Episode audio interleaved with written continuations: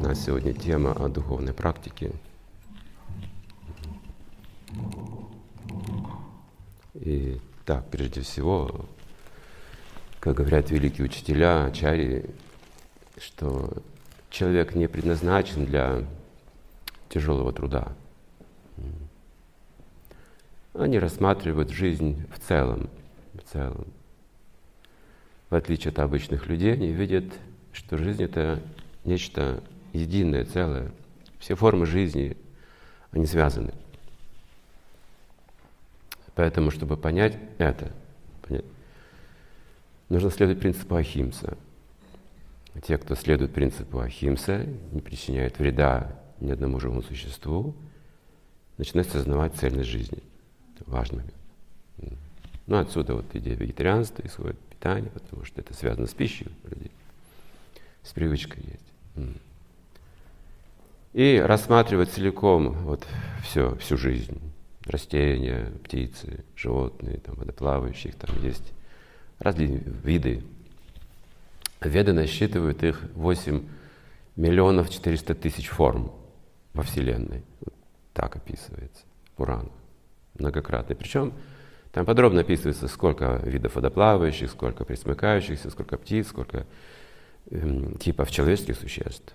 400 тысяч видов э, человеческих существ. Ну, как бы мы сказали, нации, может быть, но не совсем. Это тоже вид на, на планете Земля, тоже разные есть.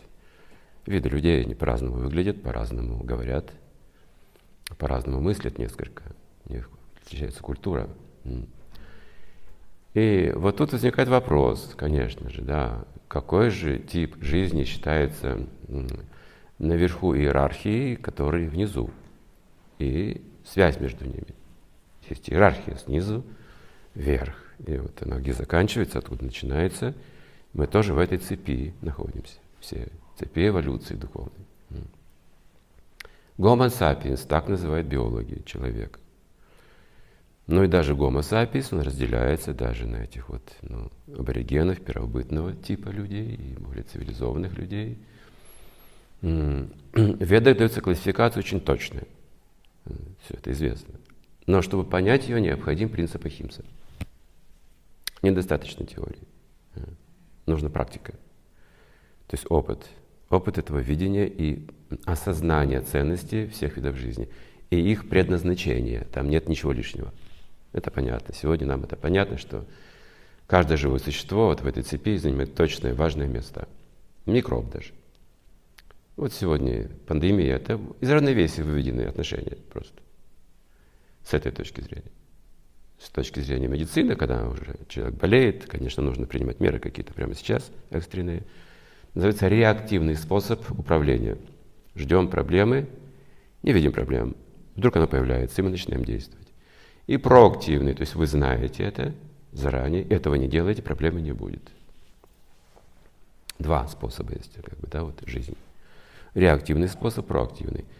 И духовная практика – это проактивный способ, это не медицина, это не политика, это залог здоровья, залог добрых отношений, залог счастья. Это залог. Необходимость, да, такая-то залог. Поэтому, поскольку религия не практична, многие люди думают, зачем она вообще нужна? Зачем время тратить там на молитву, а под лучше на работу? Деньги зарабатывать. Ну, так многие думают. Сейчас уже меньше таких людей, конечно же, меньше. Мы стали больше понимать, как ученые. А до развития науки, ну, в конце концов, религия – это опиум для народа. Слепая вера так и есть. Поэтому сегодня мы говорим о синтезе, да, духовной практики с нашей, как бы, научной жизнью, с образованием. Соединить эти вещи нужно. Нельзя отрицать ни то, ни другое. Это написано в Пуранах древних, что две цели есть у человека. Об этом нужно думать. Две цели жизни. Первое – здоровый образ жизни. Второе – познание абсолютной истины. А одно с другим очень связано. Это прерогатива именно человеческой формы жизни. Вот для этого он предназначен. Не для тяжелого труда, бессмысленного. Ну, приводится пример такой острый. Осел. Он работает. Его занимает работой. Два качества этого животного есть, которые позволяют его эксплуатировать как угодно. Это глупость и упрямство. И его силу использует любой разумный человек. При этом осел не осознает эксплуатации. Он работает из упрямства. Он и работать-то не хочет. Но есть упрямство и глупость. Упрямство означает, если на вас давит, вы сопротивляетесь. Чем больше на осла наваливаете нож груза, тем больше он сопротивляется. Это просто его природа. Глупое животное. Не потому, что он знает, что нужно работать, что нужно держать, нужно помогать, нужно сотрудничать. Не в этом дело. Это даже многим людям непонятно, что нужно сотрудничать. Тем более он об этом не думает. Просто такова природа осла. Все знают это. Кладете поклажу, он будет держать, как сумасшедший. Будет упрямиться. И потом главное его сдвинуть. Если вы хотите сдвинуть, не получится вот так. Он тоже упрямится. Пучок травы берете или что-то, лакомство какое-то, показываете ему впереди, он пошел. Глупый и упрямый.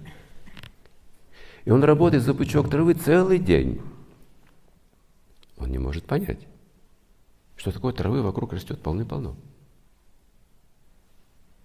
говорит, хозяин добрый, он мне потом дает пучок травы.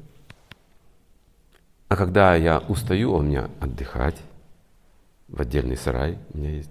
А когда у меня натирают вот эти вот вещи, знаете, от, от поклажи, он меня лечит. Очень добрый хозяин у меня. Я должен ему служить, он привыкает к этому. Это сознание. У многих людей, кто занят непосильным трудом, вырабатывает сознание зависимости от хозяина. Он мне дает зарплату, он мне дает больничный лист, мне все дают, видите, я добрые люди, хорошо устроено все общество. И, может быть, в этом ничего дурного нет, что мы работаем, что это нормально, нормально, работа предписана. Здесь критикуется ослинный труд в ведах, то есть бессмысленный. Я не понимаю, зачем я это делаю. И оказывается в итоге, что оказывается? Моя глупость против меня, потому что я просто помогаю кому-то наживаться на моем труде. Меня эксплуатируют, оказывается. Я несчастлив, когда я осознаю это. Понимаю революцию, шум в интернете или оружие даже берут люди. Эти богатые люди, смотрите, что они творят с нами. Они вообще нас уже за людей не считают. Это в истории повторяется снова, снова, снова и снова и снова. И снова насилие, химса, разделение получается, ты плохой человек, а ты хороший человек, вражда, и это бесконечно. Поэтому главный принцип – ахимса – что нас делает такими несколько ну, неосознанными людьми? Пища – одна из этих вещей. То есть главный принцип Ахимса – как жить, не совершая насилия над другими живыми существами. Остальное уже в нас вложено. Потенции в нас вложены. Если мы избегаем насилия тщательно, мы начинаем понимать, что это за мир. Это естественно происходит. Даже не так, хорошо. Возьмите, наверняка вы экспериментируете, занимаетесь йогой, если вы склонны уже к духовной практике. Наверняка вы уже практиковали какие-то голодания, посты. Три дня, пять дней, десять дней, пятнадцать дней, двадцать дней, кто как. Я, например, 16 дней э, постился. На опыте знаю, что это такое. Если вы постились, вы знаете. Через три дня поста вы видите мир совершенно иным. Не так, как вы раньше видели. Если вы никогда не постились, вы никогда этого не видели. Никогда не ощущали нового мироощущения, мировоззрения. Отношение ко всему меняется. Причем удивительно меняется. Вы просто просветляетесь от поста. Не говоря уже, когда вы медитируете в это время. На абсолютную истину. Это просто пример. Я не говорю, что нужно всем поститься. Я, я сейчас не пощусь долго. Когда нужно, может быть, да, но долго нет. Не рекомендую долго слишком поститься, если нет экстренного случая со здоровьем. Это не, не совсем тоже хорошо, с другой стороны, то ожесточает сердце, может, там тоже есть свои побочные эффекты. Но пост, если он хорошо ну, применяется, он полезен. И пост, собственно говоря, для меня лично пост это вегетарианство. Причем ахимса вегетарианство, не просто вегетарианство. Просто вегетарианство это тоже пища греховная. Почему? Ну, тоже живое существо. Где же Ахимса? И овощи, и фрукты вы берете, ну, там, зерновые берете. Это тоже живые существа, так или иначе. Может быть, более низкого типа, но тоже жизнь. Поэтому в Гите написано по этому поводу, что тот, кто ест пищу, не освященную, не предложенную Богу, ест карму, грех. Тоже там болезни и все остальное. Хотя меньше. Гораздо меньше, чем если человек ест убитых животных. Что причиняется уже боль, отчаяние, страх внушается этому живому существу. Если зерно не воспринимает эти вещи нейтрально, там нет такой энергии, когда я его ем. Оно не сопротивляется, не кричит, не испытывает этот ужас, понимаете? Нет, это все скрыто. Поэтому меньше реакция. То животное явно чувствует все эти вещи. Все эти эмоции в кровь, в пищу. И так возникает ответная реакция от живого, от живого существа. У нас становится ужасный характер мы начинаем жить как кошки и собаки. Характер меняется, потому что мы начинаем гневаться по каждому поводу, бояться друг друга. Вся эта информация входит. Поэтому ахимса. Ахимса – это главный принцип, ну, ну так скажем, не религиозный, еще не духовный, предварительный. Это принцип, главный принцип буддизма. Он предварительный, он не дух. Там духовного нет знания в буддизме. О душе ничего не говорится в буддизме. Там говорится об освобождении. Это шуньявада, э, теория пустоты, шунья, или нирвана, то же самое. Нирвана. И говорится, что нет страданий, нет этого существования, порождающего страдания, и вы освобождаетесь таким образом. А вот что такое душа, не описывается. Это предназначено для определенного, определенной культуры знания. Не раскрывает всего. Собственно говоря, любое знание все не раскрывает. Нельзя все до конца раскрыть. Но заканчивается знание вашими отношениями с Богом личными. Уже дальше вы сами самостоятельно. Это невозможно познать и раскрыть, но ваши отношения становятся вечными. Вам уже больше не нужны никакие другие процессы.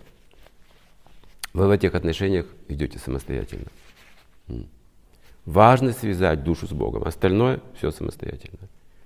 Ваши отношения, ваша жизнь вечная, ваши вкусы, ваши желания, все ваше. Бог ваш. И если вы обрели к Нему чистую любовь, бескорыстную, Он ваш. А вы Его. Все, вы вместе. Давайте немножко обсудим вот эту тему, представления о мире. Без Бога такое представление быть и не может – я поясню, что хочу сказать. Я не хочу какую-то тут исповедовать религию, простите меня. Хочу очень научно это понять. И что-то я уже понимаю. Все, что вокруг нас есть прямо сейчас, это его энергии. Мы в Боге находимся прямо сейчас. Воздух имеет свою природу и законы. Земля имеет свою природу и законы. Солнечные лучи имеют свои природу и законы. Есть семя всего живущего. Все имеет свои законы. Эти законы являются основой науки. Наука черпает эти законы, эти знания из окружающей природы, изучая это все. Какова природа воздуха, воды, состав, как растет растение, как развиваются биологические виды, что такое организованная, высокоорганизованная материя, не классифицирует окружающий мир. И выясняется, он устроен божественно. Этот мир устроен божественно, непостижимо. Даже непонятно, как он существует, а он существует. И никто не знает, как он существует. Никто понятия об этом не имеет из ученых. Наблюдая даже этот мир, никто не может понять, на чем это все держится и почему все так. До сих пор наука не раскрыла эти темы. Просто видит факт существования, а почему и зачем не знают этого. Но интересная вещь. Когда мы тоньше подойдем к деятельности, не просто наблюдать окружающие элементы природы, к деятельности, мы увидим, что закон деятельности очень тонкий. На каждое наше действие в этом мире есть противодействие, любое, даже на мысли. Каком же мире мы живем? Он реагирует на наши мысли, слова, на наши поступки. Буквально все. Не только живые существа, как мы называем но даже солнечный свет реагирует на наше настроение, как выяснилось. Дальше наука не может идти. Как вы будете изучать солнечный свет, если он реагирует на ваше, на ваше присутствие, на ваше настроение. Вам нужно уже какое-то настроение тогда менять свое, выбирать, чтобы понять что-то. Это как с живым существом. Если мы хотим понять друг друга, я подойду к вам как исследователь, биолог, вы запротестуете. Потому что вы не тело. Если вас сейчас резать, изучать, никто не согласится. Такой подход. Мне нужно поменять умонастроение, чтобы понять вас. Как-то по-другому к вам отнестись, сказать «Здравствуйте». Простая вещь. Кто-то говорит солнечному свету «Здравствуйте». Нет таких дураков, правда же? Нет таких умалишенных. Кто-то раз говорит с деревьями, с животными. Я видел, что там в духовных местах, таких дхамах, люди общаются с этим миром так. Они знают природу собак, они общаются с ними. И когда они общаются на принципе Ахимса, они понимают друг друга. Коровы, люди, обезьяны, собаки понимают друг друга. И друг друга еще понимают. Я был в шоке, когда это увидел. Собаки, живущие с такими людьми, где, где нет никакой химсы, где человек совершенно по-другому имеет отношение к живым существам, они становятся полноправными членами как бы общества, все живые существа. Просто вы знаете их природу. Никому не мстите, никому не завидуйте. Что обезьяны иногда крадут у вас что-то там или портят вещи. Никто их за это там не наказывает.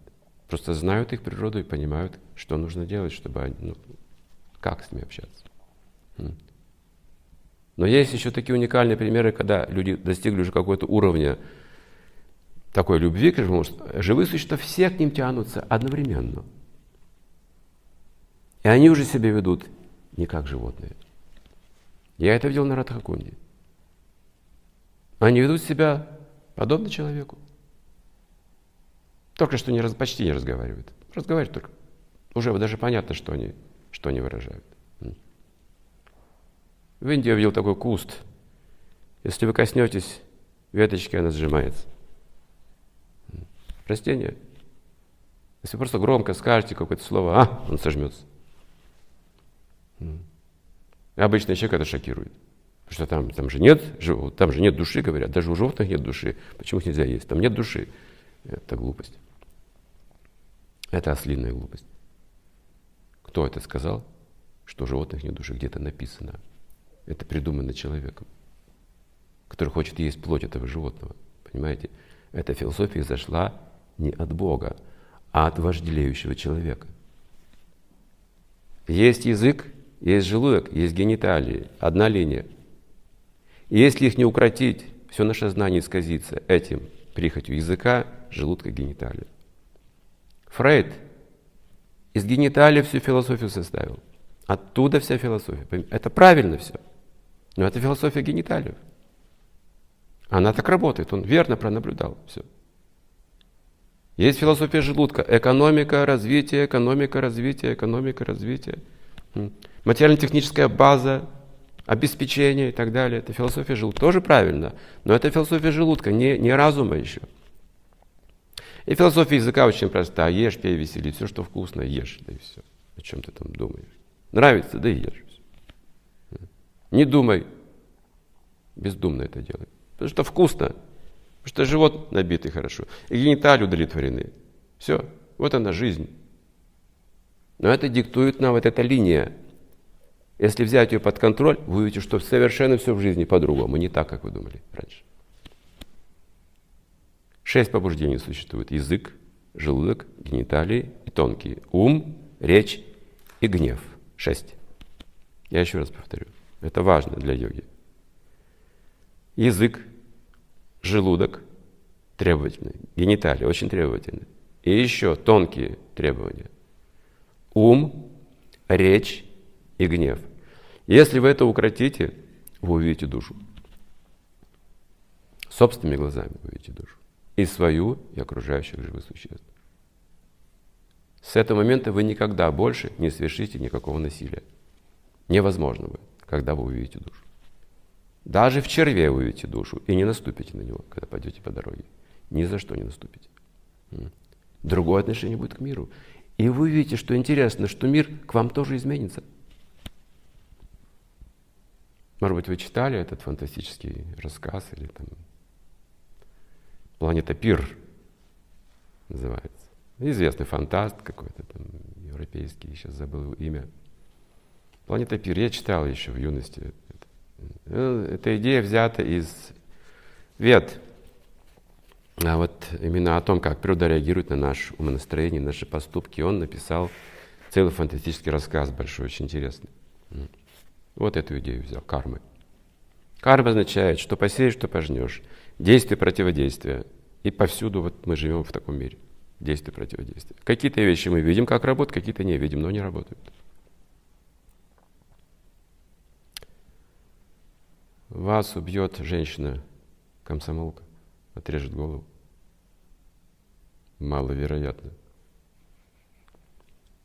И тем не менее это так. И заседание не состоится. Почему? Потому что Аннушка уже купила подсолнечное масло. И даже разлила его. Боже мой, что за бред вообще?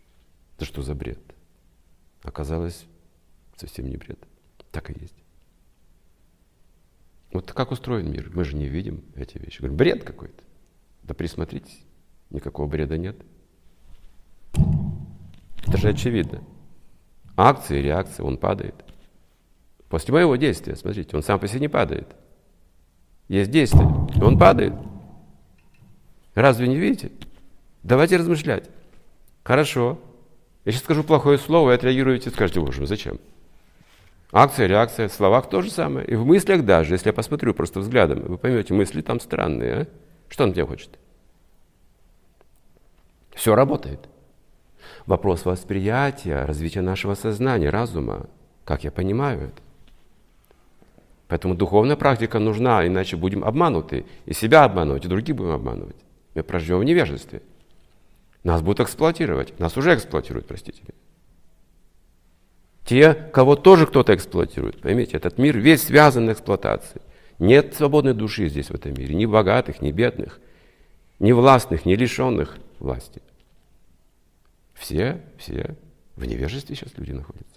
Относительно себя, этого мира, жизни в целом, потому что все едят, что попало, чувства не контролируют, гнев не контролирует, ум не контролирует, язык, гениталии нет. Посмотрите, нет этой культуры. Если вы обучитесь этому искусству, вы станете лидером.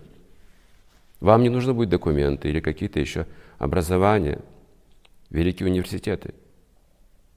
Вы просто будете видеть вещи, как они есть на самом деле. Зачем давать образование человеку, который не видит красоты? Древние так говорили. Он же все испортит.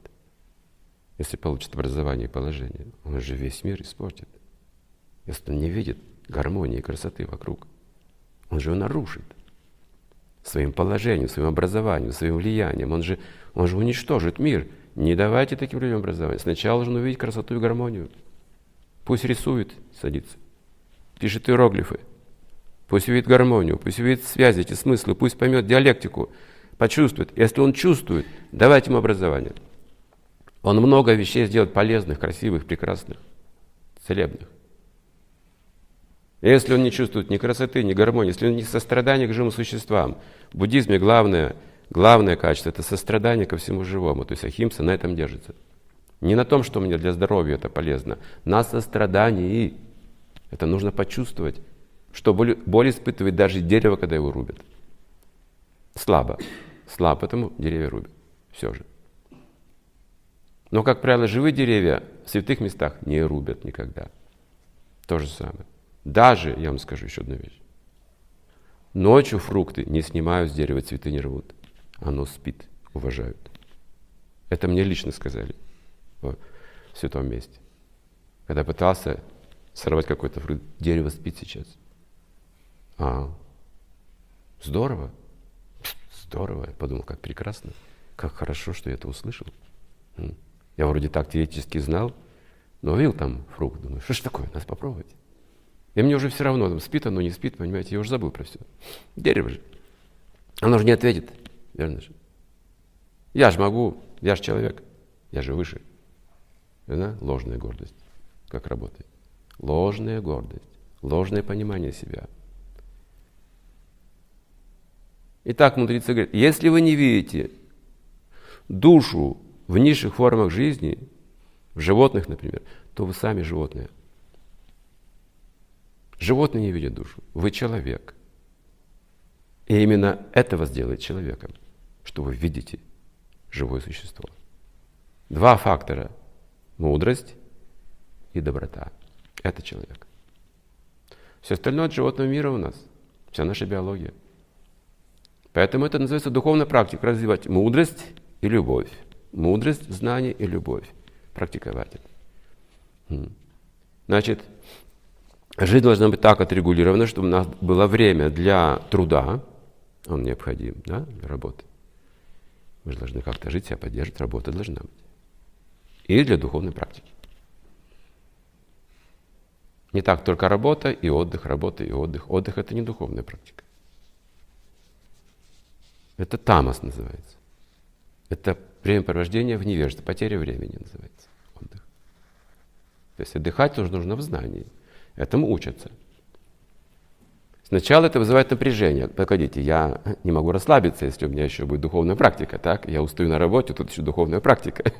Погодите, вы должны привыкнуть. Духовная практика не вас не утомит. Наоборот. Наоборот. Проводились исследования, ну, хоть и поверхностные, но проводились. 1982 год. Лабора... Институт биологических полей, как он назывался, это была лаборатория эм, академика Спиркина. Потом ее закрыли. Но какое-то время она существовала и даже стала публиковать какие-то статьи. Они изучали тонкое, тонкое тело человека. По тем временам это была, конечно, революционная вещь. 82 год, можете представить когда, ну, ну глухой атеизм был вообще, там, глухой атеизм был. И они уже узнали о мантре, вот, которую мы сегодня пели, а это махамантра, и стали проводить эксперименты с э, людьми. Добровольно, конечно же. Взяли несколько человек, и так или иначе, кто-то повторял махамантру, ему дали задание. В течение 40 минут нужно было это делать. То есть вы сидите 40 минут повторяете махамантру и слушаете то, что вы повторяете, одно и то же. И другому человеку дают просто какой-то набор, абракадабру, что угодно.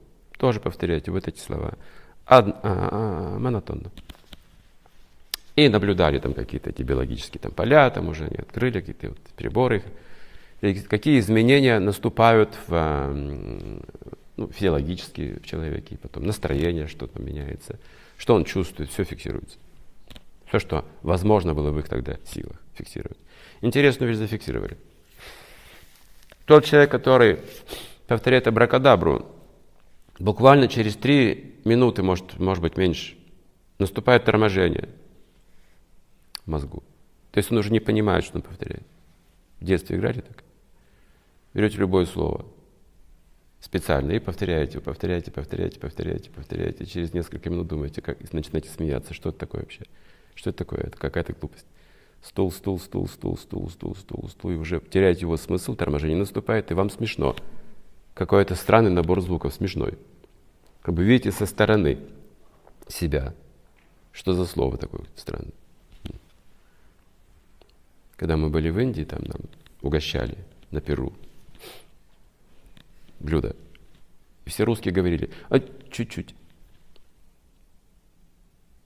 Они стали подходить и говорят, чуть-чуть. Чуть-чуть. Так они слышали. Мы очень удивлялись, смеялись. Это мы так говорим, оказывается. В этом вкладываем смысл. Когда смысл уходит, ну как странные звуки, правда же? Что-то вы щебечете. Вы слышали такую речь? Что за язык такой? Вот наступает торможение, вы говорите какие-то звуки, наступает торможение. Не только с одним словом, оказывается. Когда просто говорите пустяки какие-то. О том и сём. Тоже наступает торможение. Вы говорите без всякого смысла. Но вам нравится. Язык, это также и речь, просто нравится для ума. Проводите пуст... и он все время отнимает. Бесполезно. Ля-ля-ля-ля-ля-ля-ля-ля-ля-ля-ля. На санскрите называется праджалпа. Враг духовного самосознания. Пустые звуки произносить нельзя, потому что они формируют ДНК. Это, оказывается, непростые, непростые звуки. Нет такого понятия простых. Слово не воробей, вылетит не поймаешь, топором не вырубишь. Если что-то сказали человеку, какое-то слово, оно может остаться всю жизнь у него в сердце, и потом не измените ничего. Звук, а пустой звук, значит, пустое сердце в итоге. То звук осмысленный, это тоже духовная практика должна быть. Но тот, кто повторяет Хари Кришна Махамантру, торможение не наступает. Не наступает. Проверьте, торможение не наступает. У людей работают два полушария мозга. Одно полушарие отвечает за рациональное мышление, а другое как бы вот иррациональное, образное. Значит, если я художник, у меня хорошо работает образное мышление. Я вижу образами. Так, и мне это помогает заниматься вот творчеством в живописи. А математик, скажем, у него другое полушарие развито, он абстрактно очень хорошо мыслит единицами, формулами и прочее, прочее. Вот у меня с этим проблемы. А образная память у меня очень сильная. Я могу вспомнить сейчас из глубокого детства по образам всех, с кем я общался. Я могу даже вспомнить себя в пеленках. Я помню такие фрагменты. Это образная память. Я приведу пример. Пастух в горах до 10 считать не умеет. 50 овец каждого знает в лицо. Он умеет считать по-другому, видите? Он знает лично каждого. Скажите, какая математика выше? Если вы лично знаете 50 человек или знаете цифру 50? А, видите? Для этого нужна духовная практика, нужны отношения. Духовная практика – это взаимоотношения. Не просто взаимоотношения с ярлыком, а, плохой человек, все, понял, выкинуть его отсюда. Не выкинете из жизни его. Никак. Если даже убьете, он родится снова. Вы не сможете это сделать. Вы просто нарушите закон природы. Не выкинуть, а научиться чему-то. Почему он плохой для меня? Что случилось? Почему у нас такие отношения? Кто-то его любит, у кого-то есть друзья, почему мы враги? Почему мы так настроились? Есть взаимные какие-то ошибки, надо учиться. Друзья учат, враги тоже учат. Это духовная практика. Врагов, друзей не существует в духовном мире. Все одна семья. Этому тоже нужно учиться. Итак, эти полушария не работают синхронно у людей. Если вы не занимались духовной практикой, они работают, перевалируют какое-то полушарие. Вот вы художник, вы вот художник, вы с математиками не общаетесь. Либо вы физик, либо вы лирик, ну, то есть вот, есть разные классы людей, они общаются в своем кругу, понимают друг друга. Но тот, кто повторяет Хари Кришна Махамантру, наблюдают отстающее полушарие, развивается до превалирующего и работают синхронно. Этот уникум не наблюдается в принципе сейчас. Какой-то полушарие отстает, какой-то превалирует. Здесь оба работают синхронно. За 40 минут. Как так возможно вообще? Включается такая вещь. Это не время вообще, понимаете? Это практически мгновенная перемена. Можно всю жизнь прожить с этим превалирующим полушарием, а тут за 40 минут вы начинаете понимать то, что вы раньше никогда не понимали вообще. Это еще не все. Если вы повторяете эту мантру, что происходит с вашим ритмом физиологическим? Человек, когда спит в глубоком сне, считается состояние глубочайшего покоя, глубокий сон. На 8 примерно процентов, 12 процентов уменьшается потребность в дыхании, в кислороде. Это состояние глубокого покоя зафиксировано таким образом. Почти, ну не дышит, но в два почти раза дыхания нет. Глубокий сон без сновидения имеется в виду. Что не помните этого состояния. Это самое ценное состояние для восстановления организма. Сушупти называется. И именно в этом состоянии вы лечитесь. В сновидениях уже нет. И в бодрствовании отдаете энергию. Поэтому сон необходим. Без сна вы не сможете восстановить силы, просто пролежав в постели всю ночь. Нужен глубокий сон. И глубокий сон сейчас редкость, потому что люди обеспокоены. Говорится, что вы можете спать глубоко, полезно, когда вас очень любят, и вы тоже очень любите. И когда вы честно исполняете свои обязанности, тогда вы спите спокойно и глубоко. Вы здоровый человек будете. Если у вас нет любви, нет отношений, если в труде есть какие-то сложности, и вы видите много несправедливости, вы никогда не уснете глубоко по-настоящему. Поэтому люди идут в клубы йоги, расслабляются, а вот это тренинг, мышцы расслабляют, что просто расслабиться, отдохнуть. 15 минут, понимаете, расслабления. Говорит, боже мой, как хорошо. Это еще не йога. Это даже еще не первая ступень йоги. Это лишь элемент, маленький элемент. И уже как нам хорошо, понимаете? А дальше пойти, человек не знает, что делать. Когда человек повторит Хари Кришна Махамантру, на 20% уменьшается потребность дыхания. Это состояние в два раза превышает покой глубокого сна. В два раза, представьте себе. При этом вы бодрствуете. Вы все помните? Посчитал, не знаю, какой это университет, Мичиганский, что ли, университет, статистику-то провел. Ну, статистика и статистика, что-то она говорит, что-то не все ясно, но сколько средний американец, средний американец проводит э, время в молитве. Но вот по-настоящему, когда чувствует контакт, знаете, вот молитва есть у него. Люди знают об этом, что молитва дает такой контакт, но когда она настоящая, глубокая. Сколько времени? Посчитали, вот там он работает, там то, там он на дорогу, там он спит, там все это высчитывается, высчитывается, там все остальное. И даже в церкви не всегда он молится, а просто в прострации, просто сидит без каких-то молитв, обращений. И примерно, оказывается, в течение жизни, если он как-то ходит в храм, 15-20 минут. Молитвы, где он чувствовал контакт. Это в хорошем случае еще. У многих это вообще не, потому что они никогда не делали это. А те, кто делают, кто сколько же? Вот у среднего американца, кто занят вот этой деятельностью, в этом ритме жизни живет 15-20 минут. Это его жизнь. Смотрите, это с ним останется после смерти, все остальное не останется ничего. 15 минут его жизни всего. Что все материальное, что приобретает человек, остается здесь. Понятно, тело оставляется, все, пусто. Заново следующее нужно начинать. Работу, учебу, там, А, Б, В учить. Это еще в лучшем случае, если родиться человеком. Всякое бывает, знаете. Не хочу никого расстраивать. Я думаю, что вам это уже не грозит, во всяком случае. У вас уже другие интересы. Я надеюсь, что у нас все будет хорошо. В этом смысле слова. Если вы повторяете мантру внимательно, каждый день, хотя бы полчаса, сколько проживаете жизней с этой точки зрения? Сколько вы проживаете жизни, сколько реализации получаете? А? За 40 минут хорошей медитации а?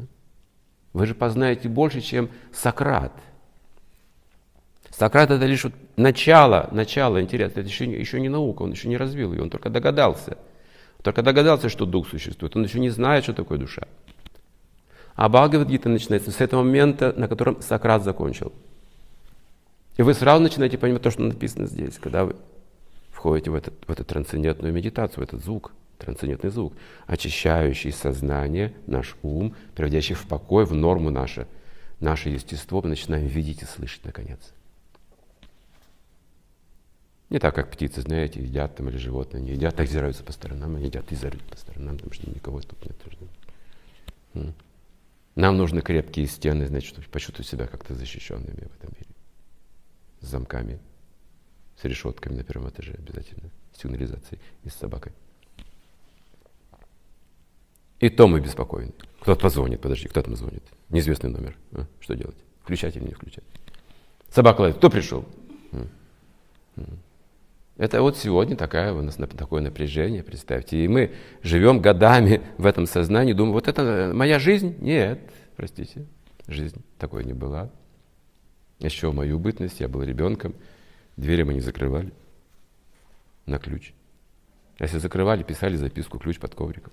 Все знали об этом. Мама, ключ под ковриком, пожалуйста. Была одна какая-то деревянная дверь, такая простая очень, входная. Не железная, нет. Моя бабушка жила в деревне, если она уходила куда-то, она замок не навешивала, она просто швабру или там метлу там приставит к двери вот так вот к ручке. И все видят, что дома хозяйки нет, все, не нужно стучать. Все мимо проходят. Ну, так люди жили. Сегодня больше беспокойств, меньше доверия. И знаете, куда это проникло? Противоположный пол. Недоверие. Люди не доверяют противоположному полу сегодня. И на, этом, на этой платформе строят брак. Вам не удивительно это? Вы идете в ЗАГС, расписываетесь там, все, печать стоит, муж и жена. И вы одновременно знаете, если что-то не получится, в том же ЗАГСе вас разведут. Там же. Фикция все. Брака нет уже. Если вы так думаете. Брак сочетается Богом, дорогие мои, и никогда не разрывается. Нет такого понятия разрыва. Если даже вы развились формально, в тонком теле связь остается пожизненно. Невозможно. Вы не сотрете это. Даже в следующей жизни сотрете. Есть разные там браки, конечно же. Есть такой уровень брака, когда партнеры не меняются никогда, даже жизнь за жизнью. Одни и те же партнеры встречаются, продолжают свои отношения, пока не достигают места совершенства. Вот какое искусство. Какое искусство. Нет нужды в каждой жизни искать себе нового партнера. И где он вообще, этот партнер? Где мужчины, женщины говорят? А где нормальные жены? Где? Тоже мужчины говорят. Да ну их вообще. А? Лучше однополый брак и все. Какие проблемы? Мы прекрасно понимаем друг друга, однополые. Зачем нам связываться с каким-то противоположным полом? Называется узаконенная проституция. Зачем держать корову? М? Хлопотно.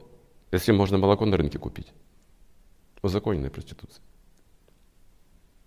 Поэтому нужно понять, что такое брак. Брак это тоже духовная практика, оказывается. Вот что это такое. Это духовный уклад жизни.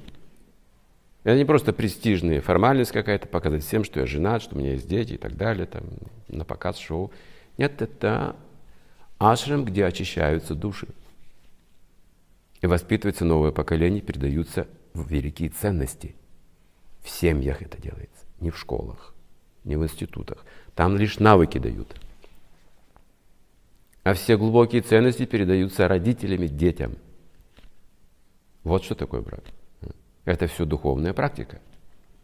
Значит, мы рождаемся в семье детьми, мы получаем все лучшие ценности от своих родителей, от своих бабушек, дедушек и так далее по цепи преемственности. Так должно быть. Не так, что я уже не знаю, потому что у меня дед был алкоголиком, я его забуду. Это не моя преемственность, я откажусь от этого. Мне не престижно будет об этом говорить вообще, если мой дед был предателем, скажем, Родины или алкоголиком, или наркоманом, или еще каким-то просто никуда не годным человеком. Я откажусь от этого всего, я забуду это. Но если мой дед был святым человеком, то не забудут, знаете, многие поколения не забудут. Я встречал женщину, которая была прямым э, потомком пророка Мухаммеда в Ташкенте, она уже ушла из жизни. Но я еще увидел ее. Я не пожалел, что ее увидел. Я понял, что это такое. И она сказала мне об этом, как это важно чтобы в семьях были святые люди, прямо в семьях, не в церквях, не в храмах, а прямо в семьях были такие люди. Потому что это поддержит весь род человеческий. Ей уже было под 80 лет, она лежала. Какая силища, как она говорила. Прямой потомок Мухаммеда. И никто это не забудет, я вас уверяю. Это запишут для следующих потомков. Это факты. А так, что там вспомнить можно? Что-то я вспоминаю хорошее, конечно, о своих родителях. И он должен быть благодарен, понятное дело. Но это забывается. К сожалению, жизнь так устроена, что все недуховное забывается. А все духовное вы не сможете забыть никогда. Настоящую любовь вы не сможете забыть никогда, навечно. Будете хранить даже маленькие детали этой любви, всю жизнь и плакать вспоминаю. А что было позавчера в это же время, я уже забыл. Ну. И на чем там ездили люди в прошлых, на каких машинах или на телегах, мы об этом уже не помним. А то, что Иисуса распяли, люди помнят. И то, что пророки приходили, это люди помнят. И не могут забыть. Вот эта память вечная, это, это от души, душа вечная, потому что. Память тела временная, тело изменится, и все, вы забудете. Вы были ребенком? Да, были. Сегодня вы не понимаете детей. Что такое? Как? Вы же были ребенком. Тело сменилось. Язык, желудок, гениталии по-другому себя ведут. Все. Программа сменилась. Я не знаю, что делать с моим ребенком. Скажите, что мне с ним делать. А? Я иду к психологу. Так ты же был ребенком. А как же мне быть? Да, я забыл же. У меня другое тело. А нужно так. Нужно общаться. Нужно заново прожить жизнь за ребенка со своим ребенком. Нужно прожить заново, осмысленно уже, когда ты взрослый, чтобы понять это. Через воспитание своего ребенка ты поймешь свою забытую жизнь, свое детство. Ты сможешь осмыслить ее. Смотрите, ни один день даром не пропадет в вашей жизни. Детство забытое, оно станет осмысленным, когда вы будете воспитывать своего ребенка. Это для вас нужно, не только для ребенка. А как вы осмыслите свою жизнь, которая прошла? Она просто прошла, ее нет. Как нет? Погодите, что все это бесполезно было? Нет. Это не бесполезно, в этом есть смысл. Ничто в этом мире бесполезно не дается. Дается с определенной высокой целью. Везде есть Бог. Он ничего не дает нам бесполезного или второстепенного. Мы говорим, а это мелочь. Ага. Как раз дьявол-то в мелочах говорится, когда пренебрегаете мелочами. А вот еще маленький, что с собой разговаривать. Еще глупый. Вот вырастешь, потом поговорим. Дьявол именно вот здесь находится. В этой оценке, в этих мелочах. Называется игнорирование. Это оскорбление души. Игнорируйте детей, игнорируйте мелочи. О, что-то привязался к моему слову, да, или привязался к моему слову. О, это все мелочи. Тут мелочи, там мелочи. И так по мелочам вся наша жизнь растрачивается.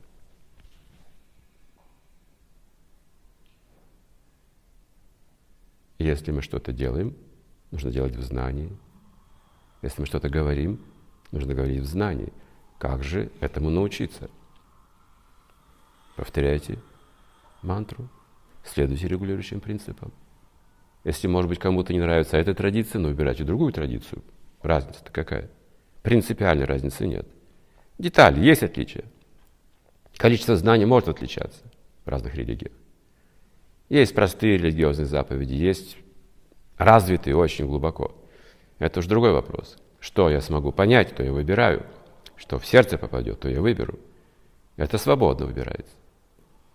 Но суть-то в развитии, а не в том, что вы выбрали, престижную религию или непрестижную религию. Или духовную практику. А в саморазвитии вопрос. Все священные заповеди даются не для того, чтобы их сравнивать с другими и спорить, а чтобы следовать им – Просто возьмите один принцип Ахимса, начинайте это делать. Не надо говорить другим. Я Ахимса, а ты кто такой? Не надо этого делать. Зачем задираться? Это что за Ахимса такая? Я следую Ахимсе и по морде, да, кому-то. А ты не следуешь Ахимсе. Вот тебе, вот тебе, вот тебе. Я Ахимса, так. Где же Ахимса? Это как анекдот, знаете, это не анекдот. Я езжу в метро как-то, в Петербурге, и там реклама оружия, 90-е годы. Расклеена реклама оружия. Пистолет там ТТ. В целях вашей безопасности написано. Ну какая безопасность, если все будут с ТТ ходить? Все сейчас раскупят оружие, будет... какая безопасность может быть? Так ждут Ахимса, и начинается война. Мы за коммунизм, мы за капитализм, начинается война. Есть тупоконечники, есть остроконечники. Голливуд, да? Э, Гулливер.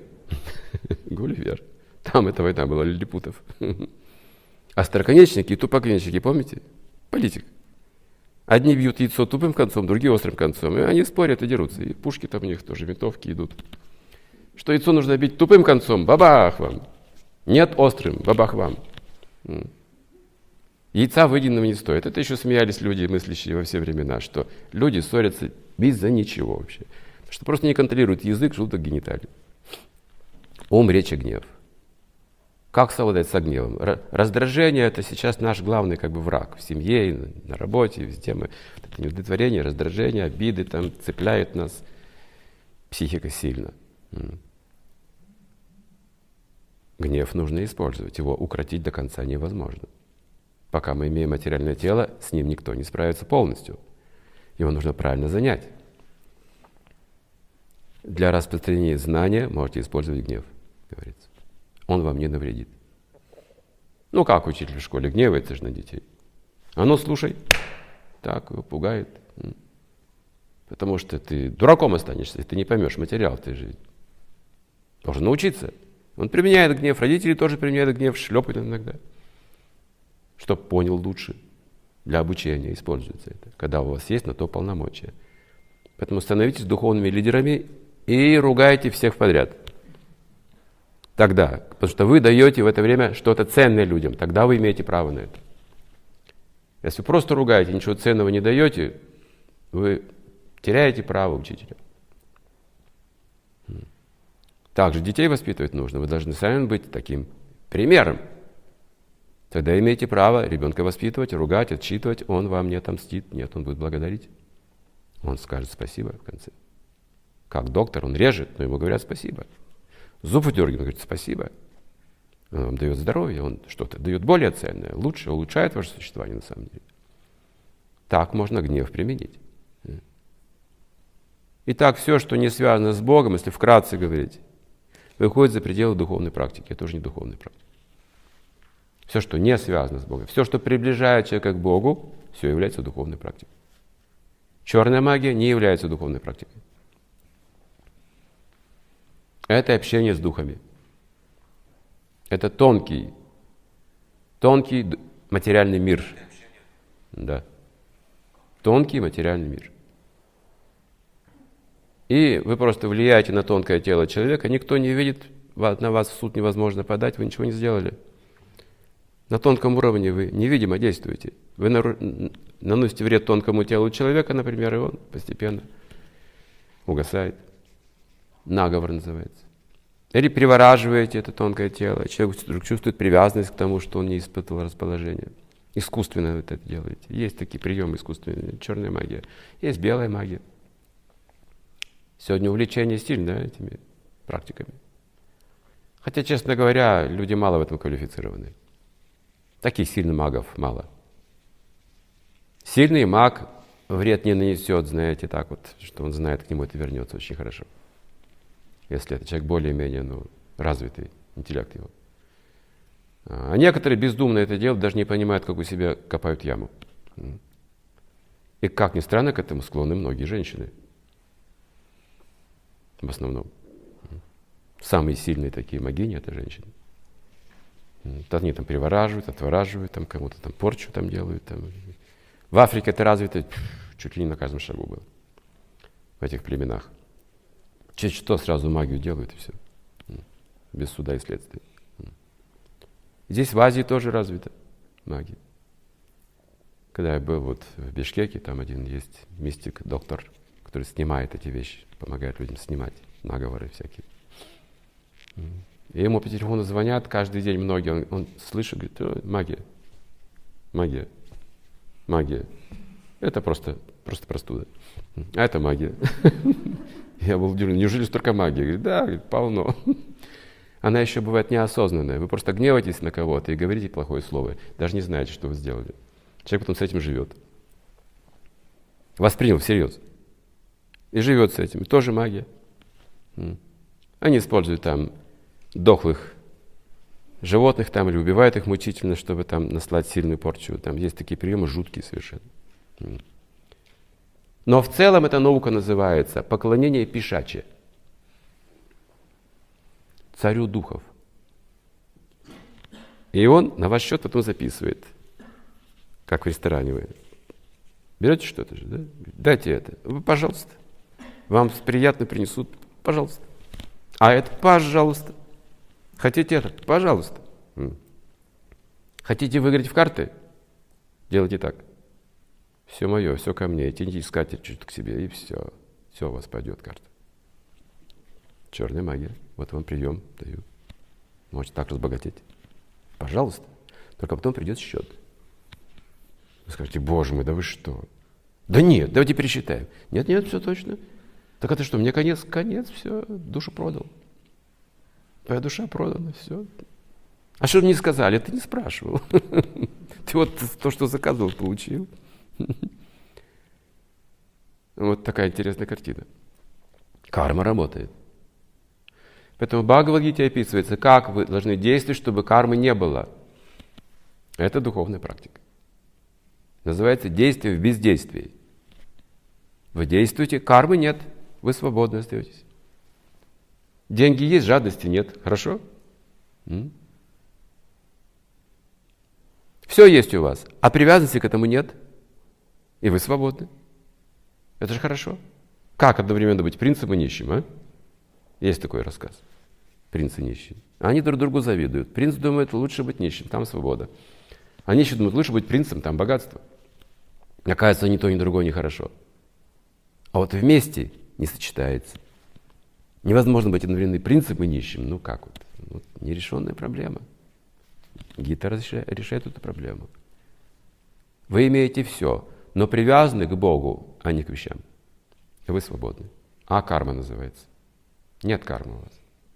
Вы работаете, вы зарабатываете, вы делаете много. Но для Бога, не для себя. Вы не привязываете, вас не связывают плоды труда. Вы не становитесь таким скрягой, недоверчивым человеком, потому что все наши проблемы из-за привязанности к плодам деятельности. Мы поэтому друг друга не прощаем и не доверяем. А ты не обманешь. Ты мне руку сердца предлагаешь, а ты не обманешь. Ты же для себя это делаешь, не для меня. И ты для себя меня выбрала. Так. А потом выясняется, все, хватит. Ты мне больше не нравишься. Мне нравится другой человек. Но если это делать для Бога, тут не вопрос, нравится, не нравится. Тут другие задачи вас. Вас занимают другая энергия. Вам в голову такое не придет развестись с кем-то. В голову мысли не придет. Вы понимаете, как это важно? Что в голове таких сомнений просто нет и не должно быть. В ведические времена замуж выдавали девочку 8 лет. 7-8 лет замуж. Нет, нет, она живет с родителями. Не думайте ничего плохого. Она просто знает, кто ее муж.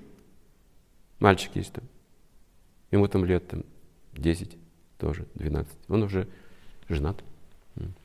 Живут у родителей, общаются, играют. Она для него готовит, все, она уже жена, она знает все. Приносит ему ешь. У них есть свое общение. У них в течение жизни никогда не возникает вопроса о разрыве, понимаете? Никогда. Не то, что вы выросли уже, у вас возраст э, брачный. Идете на дискотеку, в ночной клуб и думаете, так, кто ж тут мой муж-то? Этот или тот? Вот этот. Нет, этот уже на кого-то смотрит. Может быть, этот? Я пойду перед ним, потрясусь, посмотрю, как он на меня посмотрит. Нет, не смотрит. О, вот этот посмотрел, но мне не нравится, что же делать? Этот менталитет, это уже ад, понимаете? Для женщины это уже не, не, не, не подходящая вещь. Для мужчины еще может быть. Это как-то его не сильно еще осквернит. Женщина совсем другая. Она же, она же более по-другому создана, из другого материала. У нее же оголенное восприятие. Женщин берегут. Один муж, все, хватит. Потому что это все остальное, эти самскары будут потом мешать тебе рожать детей, воспитывать и так далее, служить мужу. Если идеально говорить, сейчас мы не применяем идеальные правила, но если идеально просто пример привести, женщина по-другому устроена, чем мужчина. Мужчина это как панцирь, знаете, раз ему, ну ничего, снова потом в обнимку там помирились, там выпили и все нормально. Хм. Воин, он защитник, рану получил и гордится еще этим. Если вы женщине сняк поставите, другое будет делать совсем. А иначе что, в обморок падает, знаете, там, от переживаний. Сегодня уже в обморок не падают. Раньше это были светские дамы, знаете, о, чувствительные очень, так? Сегодня это как анекдоты. Сегодня женщины, как мужчины, становятся более, как бы, ну, себя могут защитить тоже, там, ответить что-то там, или баллончика в нос сделать. Ну, надо себя защищать же. Мужчин нет таких, которые бы заботились со всех сторон. Женщины должны стать сильнее сегодня, чем мужчины, видите? И их больше по количеству. Посчитайте, сколько здесь мужчин у нас в комнате сколько женщин. Куда же подевались мужчины, а? Что же делать? Как же выйти замуж? Мужчин-то не хватает, их просто меньше. Мужчины этим пользуются, у них много жен появляется. Они там познакомятся, сям познакомятся. Им же жалко женщину одинокую. Она тоже на чувства повлияет. Они могут влюбляются там. И же. Мужчина может влюбляться много раз, говорится, а женщина только один. По-настоящему. Вот такая разница, такая несправедливость, видите. Женщины в таком положении оказываются очень тяжелым, тяжелее, да. Судьба самая тяжелая для женщины предписана, веды говорят. Не для мужчины. Мужчине легче жить. Он не так глубоко переживает все, что он переживает.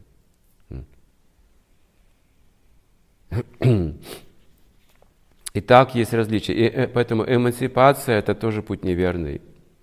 Нельзя уравнивать мужчину и женщину. Женщина должна быть под защитой. Вот в чем вопрос. В детстве отец ее любит. В молодости муж заботится. В старости дети. Всегда любовь. Всегда должна быть любовь. Иначе женщина страдает. Бердяев сказал, что если у женщины нет любви, нет и обязанностей. Она ничего делать не будет. Она может действовать только из любви, причем она великие вещи может делать. Ей нужна эта пища, главное – это любовь. Она вдохновляет мужа, да, она имеет такую природу, вдохновляющая сила. Под ее хорошим влиянием мужчина может хорошо продвигаться, прогрессировать, если это праведная, целомудренная женщина. Она продвигает мужа именно. Он достигает цели при помощи вдохновения. Она поддерживает это вдохновение. Он, конечно, служит Богу. Жена служит мужу. Такая иерархия. Она вдохновляет и служить Богу. А знаете, что это такое? Требует от женщины подвига, отречения. Не для себя она это делает. Написано это опять же в Пуранах. Мужчина семейный должен больше заботиться о других людях, чем о собственной семье. О, какая же должна быть жена? Вот он успех. Вот причина успеха. Жадность не приведет к успеху. Если я живу для своей славы, для своего собственного развития, для своей собственной семьи, это разрушает всю цивилизацию. Для своих только людей стараюсь. А у меня еще чужие люди, остальные все чужие. Мне все равно, как они живут. И в итоге каждый сам за себя. Где же общество? Мы живем-то в обществе, но каждый сам за себя. Та культура разваливается. Это предписанные вещи, видите, какие великие вещи. Я общался с одним человеком, который сейчас занимает высокое положение в Казахстане. Я спросил, как, расскажите о своей жизни, как вы вот это, ну, ну о вашей карьере хорошей, вот, как вы достигли такого уровня. Ну, просто общались с ним. Он мне рассказал, с чего начал. Он родился в каком-то ауле. И чем занимался? Начал помогать другим людям. Говорит, не знаю, меня это было. От матери это было. Она все заботилась там о том, о другом, о людях. И я стал, я вырос, тоже стал это делать. И так началась моя карьера. Я до сих пор это делаю. И меня продвигают люди. Давай сюда, давай сюда, давай сюда. Ты же заботишься, ты же делаешь, ты же служишь. Давай, давай, вот тебе место, вот, вот, вот. вот. Когда я с ним общался, ему, его дали назначение еще более высокое в то время. Он был раньше в Алмате, сейчас в столице. Благотворительность. Вот ключ успеха. Все, что делаю для себя, это мне счастье не принесет. Счастье приносит дар. Сам себе машину купил, хорошо, но когда это дар получил, это еще отношения, это другая ценность. Ну, знаете, сила дара такова, что можете этот цветочек подаренный хранить всю жизнь. А про машину забыть вообще, которую купили себе. Сила дара такова, это написано в ведах, что счастливы будете только дарами, жертвой. Когда вы бескорыстно из любви что-то жертвуете, это ваша жизнь. Вот это вы будете помнить, этим будете жить, это принесет вам счастье. Так мир отреагирует на нашу жизнь. Что посеешь, то пожнешь. Делайте добро, вы получаете ее автоматически. Любая сказка в этом пишет. Что тут нового? Делай добро. Только нам нужно понять, разобраться, где же добро, а где зло. В этом запутались сегодня люди. В этом запутались еще древние греки. Они понимали, что этика – это основа цивилизации. На чем же держится эта этика? Вот вопрос-то был. На добродетелях, понятно. А что ж такое добродетель? Вот тут вопрос нерешенный до сих пор. Читаем Бхагавадгиту. Давайте выясним. Там говорится абсолютное добро, что это такое. Что нужно делать, что не нужно делать. Там говорится о гунах, о разных видах добра, и нам нужно выбрать свой путь. Есть смешанное добро. Есть добро под видом добра, а есть настоящее добро. Настоящее добро, когда вы прежде всего распространяете вокруг себя правду, истину, абсолютную истину, когда вы знаете учение о Боге. Это и есть настоящее добро. На этом мир держится, пока еще есть память о пророках и их заповедях. Только на этом мир держится, на прощении. На прощении мир держится. Не на насилии, не на месте, а на прощении мир держится. Если бы на каждое плохое слово отвечали плохим словом, если бы на каждый удар отвечали бы ударом, да, это карма, но она не освобождает. Мир бы давно бы уже исчез. Он существует, потому что кто-то умеет еще прощать, а это обычно мать и отец. Символизирует в этом мире. Поэтому и говорится в Коране. Рай под ногами твоей матери – она тебя прощает. Она все тебе простит. Ману Самхита говорит, после Бога матери поклоняйся. Только она простит тебя. Это все прощения. Это возвышенное положение, это духовное положение. По природе вещей, смотрите. Ну, сегодня такая ситуация, что могут разводиться даже при детях. Материнство слабеет, отцовство слабеет. Ой, Боже мой. Жалко людей. Неужели в нас нет ничего ценного и вправду? Что мы так не любим друг друга, а только хотим наслаждаться друг другом. Наслаждаться сексом, чтобы исполнились только мои желания. И требуем, и ругаемся, и потом начинаем ненавидеть. Неужели только это? Но еще же есть душа. Неизученная, непонятая, а? забытая душа. Надо вспомнить. Надо все восстанавливать. Надо рассказывать об этом своим детям, своим внукам, соседям, кому угодно. Надо помогать друг другу. Это и есть жизнь. Жизнь – это школа. Поэтому, конечно же, духовная практика нужна всем.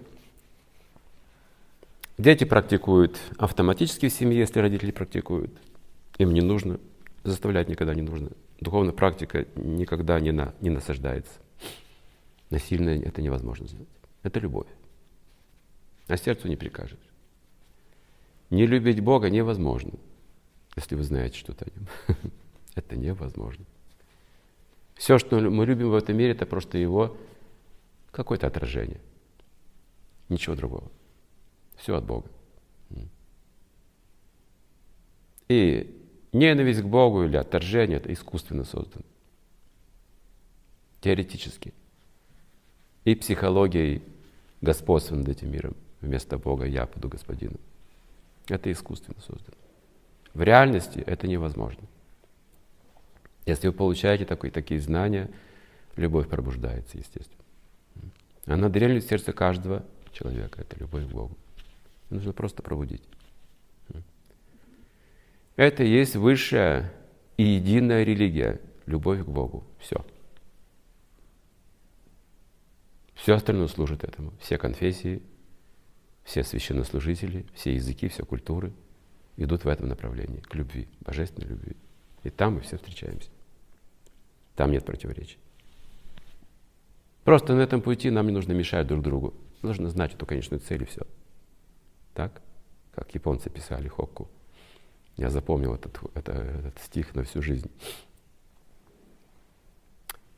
По дороге не ссорьтесь, помогайте друг другу, как братья, перелетные птицы. Хороший стих. Мы здесь перелетные птицы.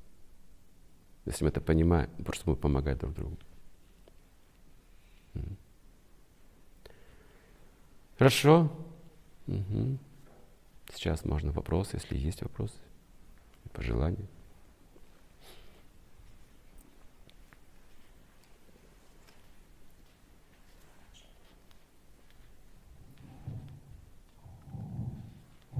Здравствуйте, у меня такой вопрос. А Как перестать критиковать и научиться проявлять терпение?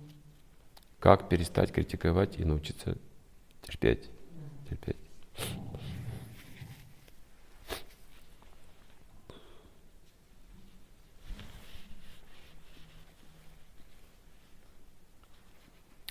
Нужно заняться самоосознанием.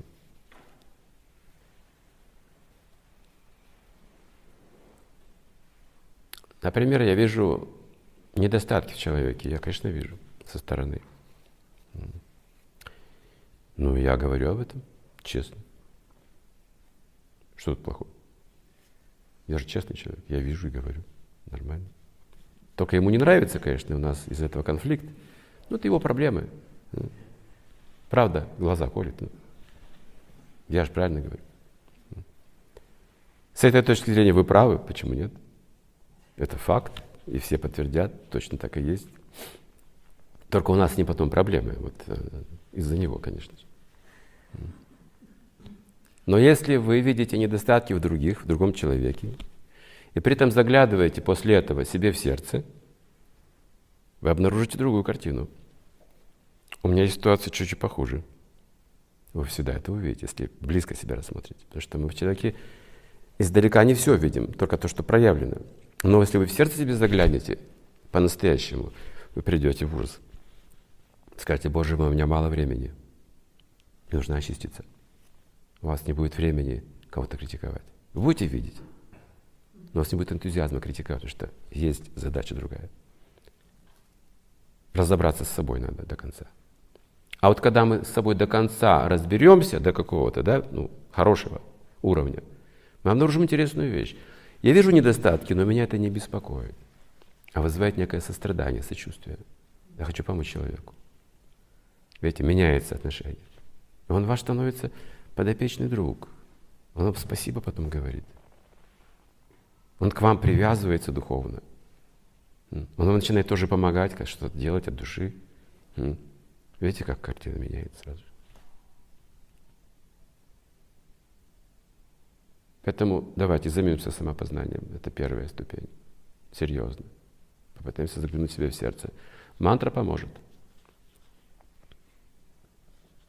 У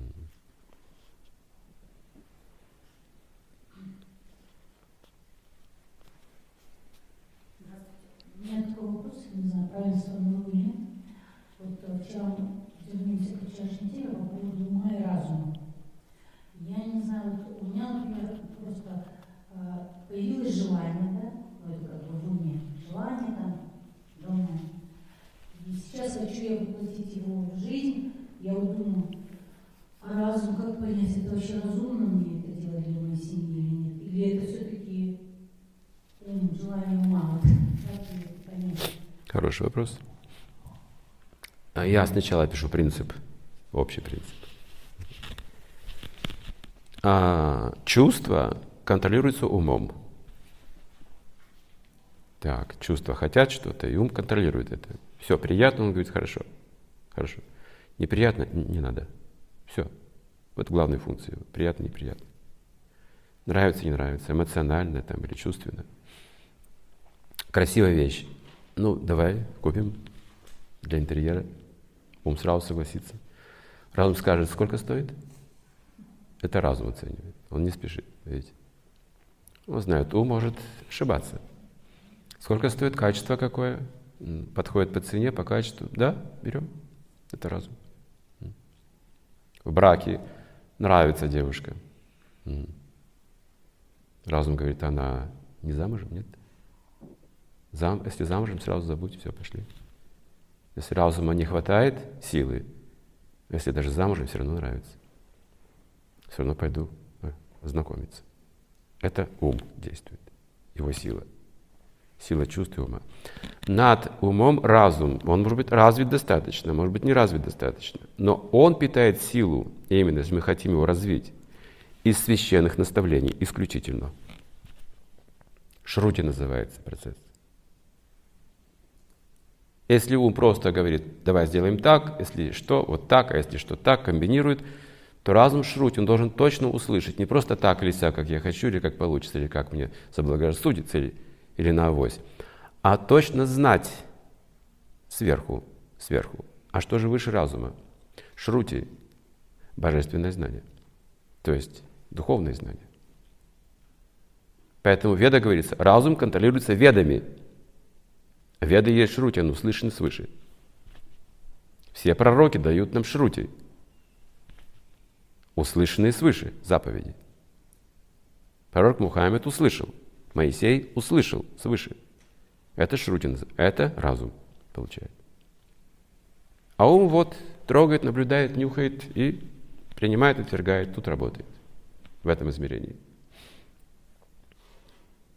Поэтому, когда обращаетесь к разуму, не только вопрос о цене и деньгах, а еще с позиции шрути. Что я делаю? Бытовые вещи можете жить как хотите. Это не контролируется. Любые вещи, которые вам нужны, покупаете, просто нравятся, можете купить. Свой быт организуйте как, как хотите, туда никто не вмешивается. Как-то зарабатываете деньги, тоже никто не вмешивается. Либо вы не нарушали законов, все, чистоты, честности. А вот а смысл этого всего вложить в этот дом, это Шрутину необходимо. Значит, я вам сейчас сразу скажу, для чего вы строите свой дом или квартиру приобретаете, или вещи, для чего? Разум должен ответить. Ну, в простом смысле, для чего? Давайте без высших материй. А? Безопасность. Ну, безопасность, опять же, касается вот нашего, да, нашего личного существования. А какая-то цель выше есть, кроме меня самого для саморазвития какие используют? Гостей приглашать, правильно, гостеприимство. Это уже шрути, это услышанная вещь. Ум мне скажет, просто если ум говорите чувство, зачем гостей приглашать часто, они что съедят? Понимаешь? У меня нет денег. Если пригласить, там я многим не угощу, пусть с собой приносят. Ум расчетливый, вот он так будет размышлять с позиции такой выгоды, и разум подчинится и скажет «да, да, да». И в итоге к вам гости никогда не будут приходить гости, друзей у вас не будет. Вот у вас будет жизнь такая странная очень, в одиночестве и в зависти. А если вы последуете этому наставлению, которое нам предки тоже говорят, гостей, вы же хорошо знаете, вот в культуре Казахстана и Средней Азии, что самые вкусные вещи на стол не ставят дома, а прячут. Для кого? Гость придет. Это шрути. Да? Дети скажут, да, я хочу это. Он скажет, нет. Почему нет? Гость придет. Он начинает уже это воспитывать с детства. Гость важнее, оказывается. Почему? Это отношение с миром. Что любая квартира – это нора суслика, понимаете? И каждый суслик – агроном, так говорится. Он вылезает оттуда, смотрит и все в нору тащит. Вылезает и все в нору, оттуда только мусор выбрасывает. Это не жизнь, это жизнь суслика. У человека ведь гостеприимство. Это уже как бы законы цивилизации.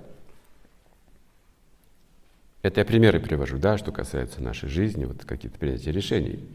И если вы поставите цели, вот эти духовные шрути, по отношению к этим целям вы будете знать, что делать, что не делать и как делать уже. Если цель у вас есть развить свою семью, создать хорошую семью, или династию создать даже великую, если у вас такая цель и знание, все остальное будет подчиняться этому принципу, вы легко сможете понять, как жить, какие вещи покупать, какие, какое воспитание, образование, как, как исправлять какие-то вещи, как э, семью сохранять, укреплять. Тогда все придет к вам необходимо. То есть нельзя жить по собственной прихоти, вот о чем речь. Нужно знать законы. Законы бытия. Да, нормально? Так?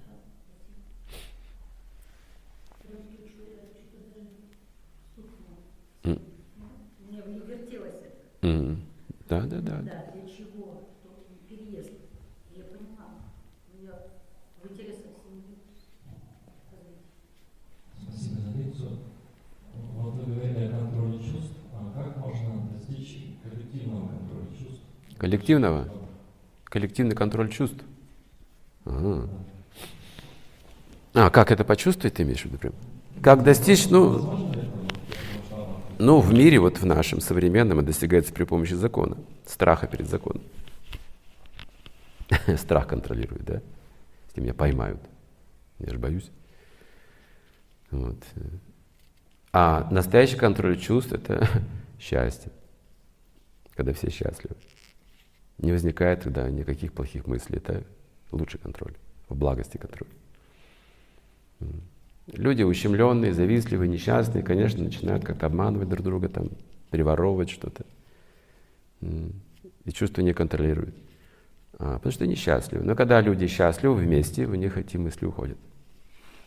Поэтому киртан, санкиртана яги. Яги мы говорили, да, о том, что мы дарами счастливы. Что мы через жертву счастливы, что-то жертвуем друг другу. А есть коллективная ягья, большая ягья. Раньше, в, про- в прошлой эпохе далекие люди совершали такие яги на земле. Мир так поддерживался. Сегодня эти яги неосуществимы, потому что ну, нет такой квалификации священников и м, нет таких э, количества ценностей, золота, допустим, и так далее. Для этого требуются такие ценные вещи. Мир изменился. Поэтому в наш век рекомендована санкиртана ягья. Это коллективное совместное воспевание имен Бога. Если мы вместе собираемся поем вместе Хари Кришна Махамантру, это называется санкиртана яги. В этом процессе мы можем ощутить совместное счастье, и все, все неблагоприятное уходит. Так, контроль чувств коллективный. В таком обществе мы чувствуем себя полной безопасности и доверии. Необычное чувство. Очень необычное чувство. Основа цивилизации – это любовь и доверие между людьми. Это гостеприимство, это санкиртана ягья, это дары друг другу. Так люди работают для того, чтобы делать такие дары именно. Именно отношения развивать. И образуется такое общество. Если каждый сам для себя, так общество не образуется, возникает напряжение. Как только человек думает о выгоде, возникает напряжение в отношениях.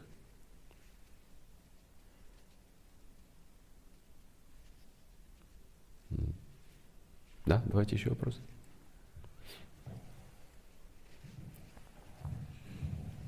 Я хотела бы такой вопрос. Можно ли соблюдать две традиции, например, ведическую и ислам? Сколько хотите. Хоть три традиции. Почему нет? Ну, мы же должны на одной молитве да, сконцентрироваться. Или это Не принципиально. Не принципиально. А, вопрос вашего сердца. Если уже практикуете молитву, уже связаны этой молитвой, можете продолжать это делать. Вообще по традиции что понимаете? это религия, то есть э, А. ислам. Не. Это внешняя вещь. Это не важно. Это как одежда. Можно так одеться, можно так одеться. Душа-то то же самое. Это как одежда. Это просто разные языки, разные одежды. То есть несущественный фактор. Ислам – это духовная традиция. Вам нужно понять, что такое духовное. Ислам для этого и создан. Ислам означает в переводе что? Нет. Преданность, покорность Богу. А мы о чем говорим? О том же самом. Ну, в чем разница? Разницы-то нет. Суть-то та же самая. М.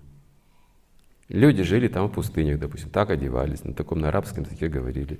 Ну и вся разница. На арабском говорите, нет? Ну а как же будет следовать традиции? Одеваетесь как? Должны надеть тогда халат, что там бывает. И на верблюде нужно ездить, не на машине. Как же вы будете следовать исламу, не знаю. Только что в мечети, да? Мечети остались.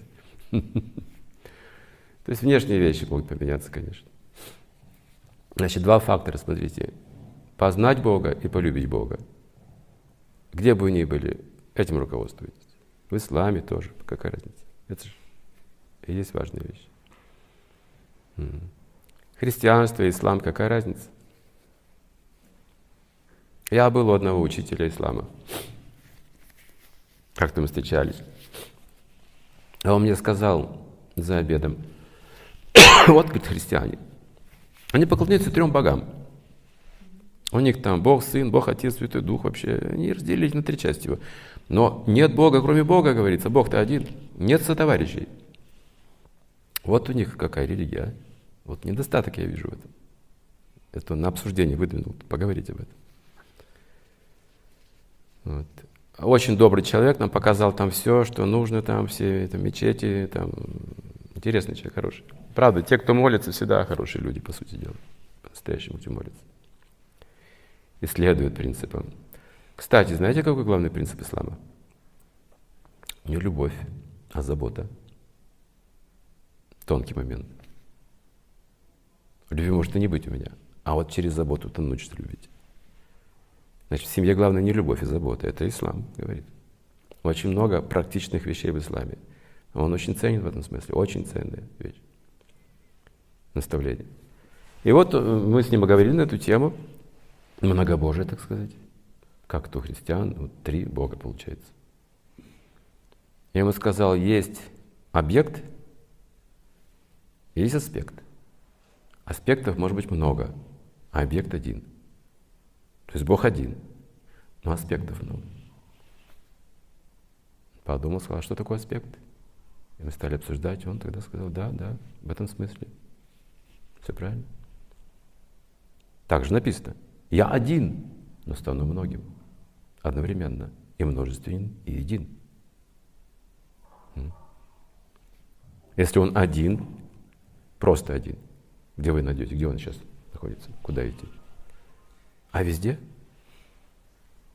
Всюду он. Он один, он всюду один. Это речь о Боге идет. А обычное существо так не может повторить. Он только один такой. Эко Бахунам Явидатхати Каман. Санскрит. Одно живое существо поддерживает всех остальных. Один становится многим. Много проявлений, много аватар, безграничное множество – имен. Да, 99 имен Аллаха. А сотое еще есть, говорится, нераскрытое имя. И тот, кто познает сотое имя, будет творить чудеса. Сказано так.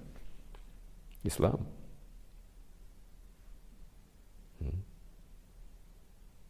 ислам как продолжение христианской линии. Кто говорил пророку Мухаммеду? Архангел Гавриил – Говорит, я посылал, послали вам и Мусу, и Иису, и Мариям, Мария, Моисей, Иисус. Мы посылали вам это все. В чем разница? По сути дела, есть две линии на планете у нас. Библейская линия и ведическая линия. Но если вы посмотрите историю Библии, вы не найдете источника. Она была обнаружена на финикийском языке 4,5 тысячи лет назад. Автор неизвестен. В Библии самой не указывается, чье Писание. Там говорится о потопах, о том же самом, что говорится в Ведах. В ковчег, один к одному та же самая история.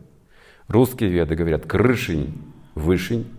Христиане говорят Христос, крышень, крыш, Кришна или Христос. Это греческий, греческий, греческий вариант слова Кришна, санскритская Кришна или крышень.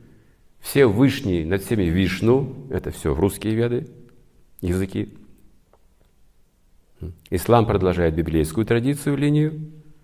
Вот. Ведическая линия тоже есть параллельно, где-то они смыкаются, где-то непонятно в каком месте. Мы потеряли это, историки. Потому что происхождение Библии не обнаружено. Ее потом переписывали на другие языки, редактировали 100 докторов наук, перевод ее, Библии, чтобы каждое слово было смысл сохранен. Так Библия сохранилась, но непонятно, источник не в Ведах все известно. Источник, авторство, происхождение, написание, как написано было, вся парампора, вся преемственность сохранена до сего дня. Поэтому можно воспользоваться. Чисто практически. По сей день. Хотя Веды еще старше, чем Библия по написанию. Чуть более пяти тысяч лет. А там написано, передавались ранее но не записывались и существует с начала творения Вселенной. Это веды. А религия дается конкретно определенному кругу людей. Яда яда дхармаси агланир бхавати парата. Когда религия приходит в упадок, говорится, вот тогда кто должен прийти восстановить принципы. Настолько, насколько люди могут понять их. И пророки приходят. Посмотрите историю, вы найдете. Примерно, примерно. Каждые 500 лет какой-то пророк приходит, какое-то явление приходит в мир. Для поддержания. Что религия приходит в упадок постоянно, каждый день. Нужно напоминать людям об этих заповедях.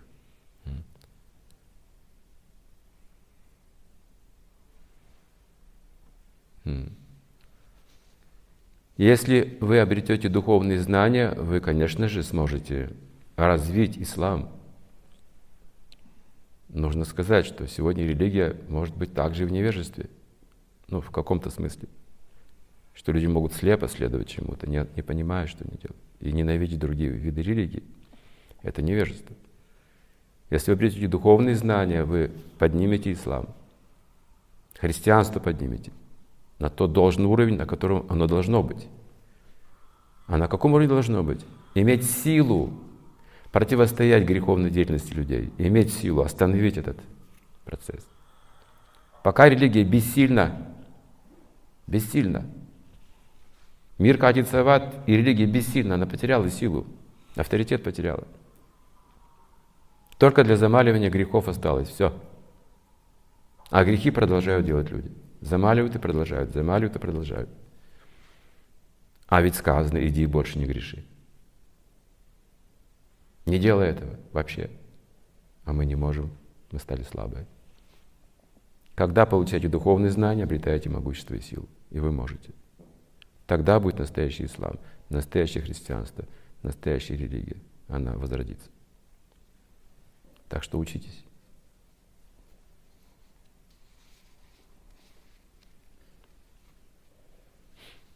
Mm-hmm. Мой вопрос вытекает с предыдущего, и, собственно, и ваш ответ. А, нужно ли обязательно исследовать религии, чтобы быть верующим человеком, чтобы прийти а, к истинной вере? Вот вы сказали, что а, все религии, может, с вами согласен, все дороги ведут ну, в точку а, к Богу. А... Обязательно ли принимать какую-то конфессию, религию. Вот можно по-разному ответить. Дело-то это как бы уже второстепенная вещь, или как следствие, да, когда я принимаю какую-то традицию. Это уже как следствие. А главная вещь, причина этого в том, что мне необходим духовный учитель. Вот это надо. И вот там, где мы находим духовного учителя, там есть традиция, конечно же. Она выходит из этого момента. Поэтому из отношений я попадаю в традицию. Мне нужен духовный учитель. Этого не избежать. Воду берем из реки, молоко от коровы. Знание только духовного учителя. Ниоткуда не можем получить. Необходим духовный учитель. Сагурун эва чет говорится, он необходим. Это условия, которые нельзя изменить. Мы можем научиться духовным вещам только от духовного человека. Если вы принимаете духовного учителя, все остальное, естественно, складывается без вопросов. Ну, если я правильно понял, э, веды — это э, науки, наука о религии, да? а ну, наука о религии, как бы о духовных взаимоотношениях с Богом, с друг с другом, а религия — это уже культура, да, как бы э, определенная, то есть это зависимость от обстоятельств, от уровня Смотрите, тут хороший вопрос затронули, очень хороший вопрос. Я, например, сейчас из книги «Изведения» вам сейчас прочитаю тут это описание. Я его помню, просто хочу прочитать еще. Это называется дхарма, да, то, что вы говорите, религия, на санскрите дхарма. Дхарма — это, можно сказать, закон Бога, природа. И дхармы бывают разные, скажем, от материальной природы есть обязанности и законы, Например, дхарма профессиональная, дхарма. Дхарма женщины, мужчины. Да. Это называется упадхарма, временная дхарма. Ну, с телом связано с временем. А санатана дхарма – это вечная религия души. И они отличаются. Поэтому слово религия и санатандхарма не одно и то же. Религия учитывает то конкретные материальные обстоятельства, да? И она имеет начало и конец религия. Она появляется в какой-то момент времени, в какой-то момент времени могут забывать, забывать ее. А санатандхарма никогда не меняется. Забыли вы, не забыли, что вы там помните, что знаете, она остается при вас вечно. Это служение Богу. Вы даже не знаете о Боге, все равно служите Ему. В невежестве называется. Все равно служите Богу, а кому еще служите? Можете думать, что вы служите кому-то другому, нет? Вы служите Богу. Вы президент страны, вы служите людям. Вы в служении находитесь. Но думаете, что я господин страны или господин семьи, а я слуга на самом деле. Я могу поменять религию, там буддизм, христианство, ислам. Люди сейчас делают это. Потому что это упадхарма. А санатанадхарму вы не можете изменить. Это ваша суть духовная. Вы слуга остаетесь при всех обстоятельствах. Вот это и есть вечная религия. И еще один момент, что касается дхармы, религии. Она стоит на четырех ногах. Бхагавата Пурана описывает. Первая нога – это чистота. Вторая – милосердие. Третья – аскетизм. И четвертая – правдивость. Вот эти четыре вещи определяют, что это настоящая религия. Тогда вы делаете. Чистота, милосердие, аскетизм – и правдивость. Это религия. Если мои обязанности, моя дхарма основана на чем-то другом, это называется адхарма, безбожие. Если я действую без сострадания, без милосердия, неправдиво, исполняю свои обязанности, это адхарма, безбожие. Есть еще кайтава дхарма, слово. Кайтава дхарма. Кайтава означает Религия, из которой я извлекаю выгоду, ложная религия, материальную выгоду. Наша религия лучше. Почему? В нашей религии позволяется пить спиртное. Это мышление называется кайтова дхарма. Не сама религия плохая, а мышление неправильное. Она может и позволить вам пить, потому что вы не можете отказаться. Но она нас, нас призывает до выше, вот в чем дело. То есть есть религия для алкоголиков, для проституток, не знаю, там, ну, для таких людей. Тоже должна быть религия, почему нет? Для мясоедов тоже должна быть религия. Но цель-то религии одна, хотя заповеди могут отличаться. Когда учился в школе, в магазинах люди всегда ругались с продавцами. То обвешивали, то сдачи там неправильно давали. Все были злые там продавцы. И там в тех условиях появилась заповедь. Ее прям писали. Будьте взаимовежливы. Ругали сильно. Будьте взаимовежливы. Помню, вот это всегда писалось там в магазинах. Сегодня вы не увидите этой заповеди. Этого не происходит, потому что она не нужна. Эта религия уже, заповедь не нужна. Она усвоена. Итак, один богатый, молодой и очень чистый религиозный человек подошел к Иисусу. Евангелие описывается. И говорит, учитель, я слушаю тебя, и все, что ты говоришь, я это делаю с детства. Я унаследовал это от родителей, я в хорошей семье родился. Я уже делаю эти вещи. Что ты мне скажешь? Что мне дальше делать? То есть мне уже эти заповеди не нужны. Я же живу, живу так. Иисус постановил и сказал, тогда сними сандалии, раздай свое богатство, оставь себе одну одежду – иди за мной. У тебя будет миссия. И человек потихоньку смешался с толпой и исчез. Иисус сказал знаменитую фразу. Видите, говорит, легче верблюду сквозь угольную, угольную школу пройти, чем богатому Царству Божию. Он очень привязан к своему успешному, успешной своей жизни.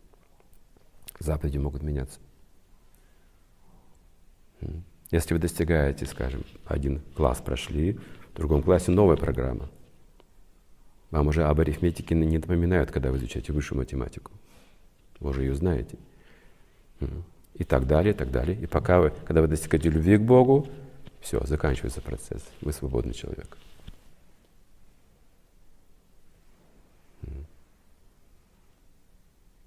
Так, давайте соизмерим свои силы. Чему мы можем следовать, чему не можем следовать, с чего мы можем начать. У каждого свои обстоятельства человека, своя природа. Можем стать вегетарианцами, можем начать освещать пищу, можем начать медитацию, можем подниматься рано утром, читать книги. Это мы можем. Читать книги можем точно. Мое предложение – читайте, прочитайте все эти книги. И я уверен, что вы найдете много-много ответов, великих ответов в своей жизни. Сами. Сами. Я должен вести вас в курс дела всего лишь на Но любовь мы получаем только через взаимоотношения. Если мы ничего не знаем о Боге, о любви речи быть не может.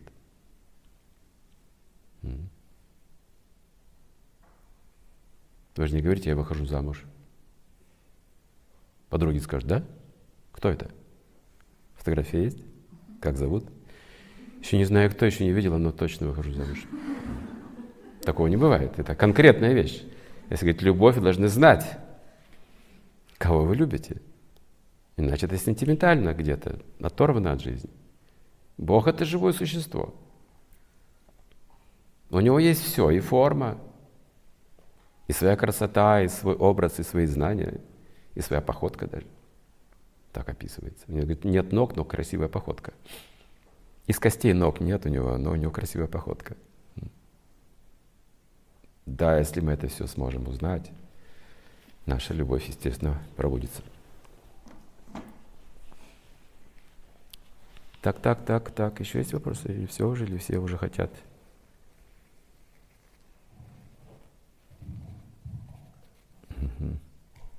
Все на сегодня понятно, да, с нами? Так, большое спасибо. Сейчас у вас завтрак. Есть вопрос? Да, пожалуйста.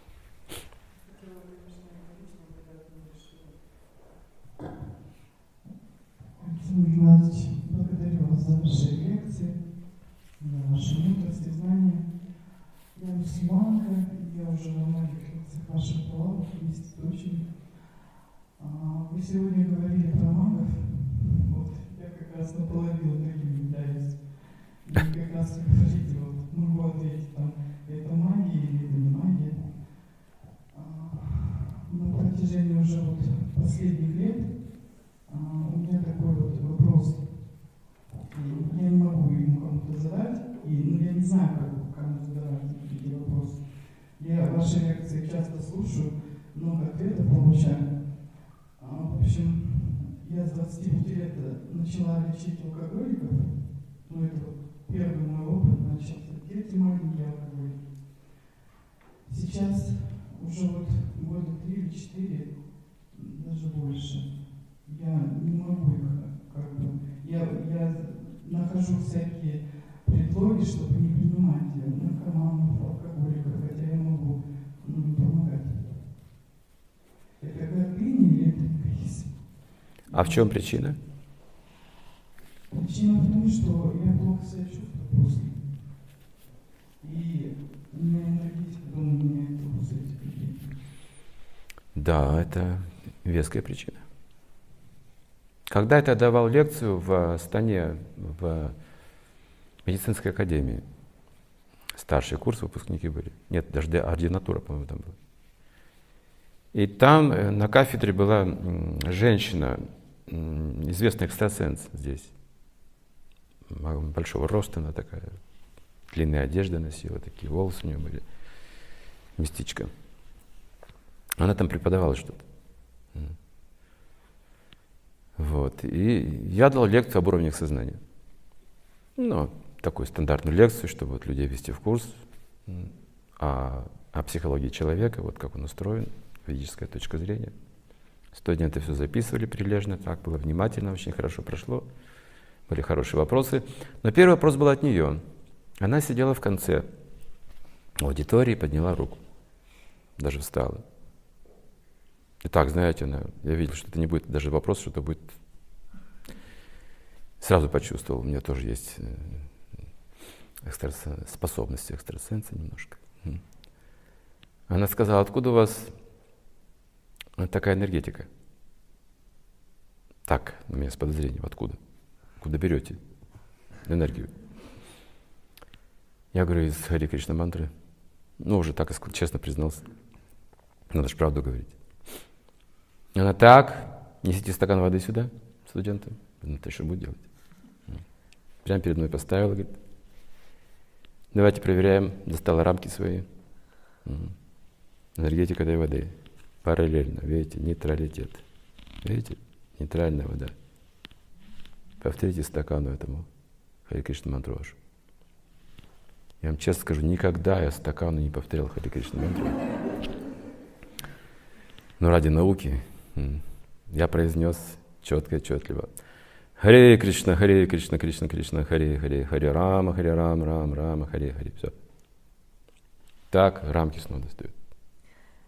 И тут, видите, так, это стакан воды, мой кабинет.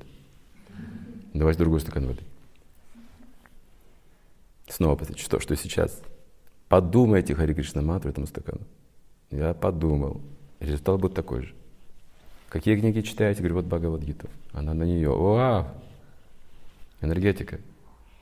И потом она обратилась, это ответ на ваш вопрос. Она обратилась к аудитории сама. Такая, знаете, большая, уверенная, чувствительная, ну, квалифицированная такая, знаете. И сказала громко, вы, будущие врачи, будете иметь дело с болезнями, с наркоманией, с пьянством, с глистами, с инфекциями. Повторяйте эту мантру и читайте эти книги. Поддержите свою чистоту и свой энтузиазм.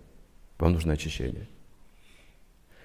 Это то, что ваша деятельность, которой вы занимаетесь, и помогаете людям, лечите, исцеляете, это называется браманическая деятельность. Деятельность высшего уровня в обществе. Она требует, эти люди называются браман, знающий браман. Оттуда они черпают эту чистоту и энергию, чтобы это делать, не загрязняясь. То есть вы должны стать как лотос, который вот даже если воду опускают грязную, выходит чистым не соприкасается. Это ваша духовная практика должна быть сильной. Тогда вы сможете всю жизнь заниматься этой деятельностью, помогать людям. Иначе вы правы, на нас повлияет. Я знаю по себе.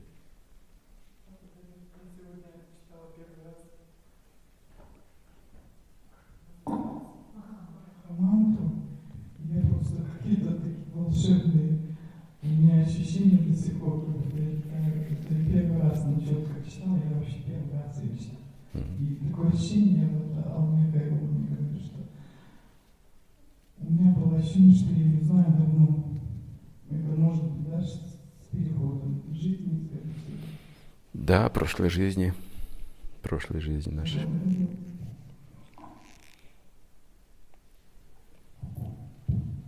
Да, все законспектировала. Ой-ой-ой.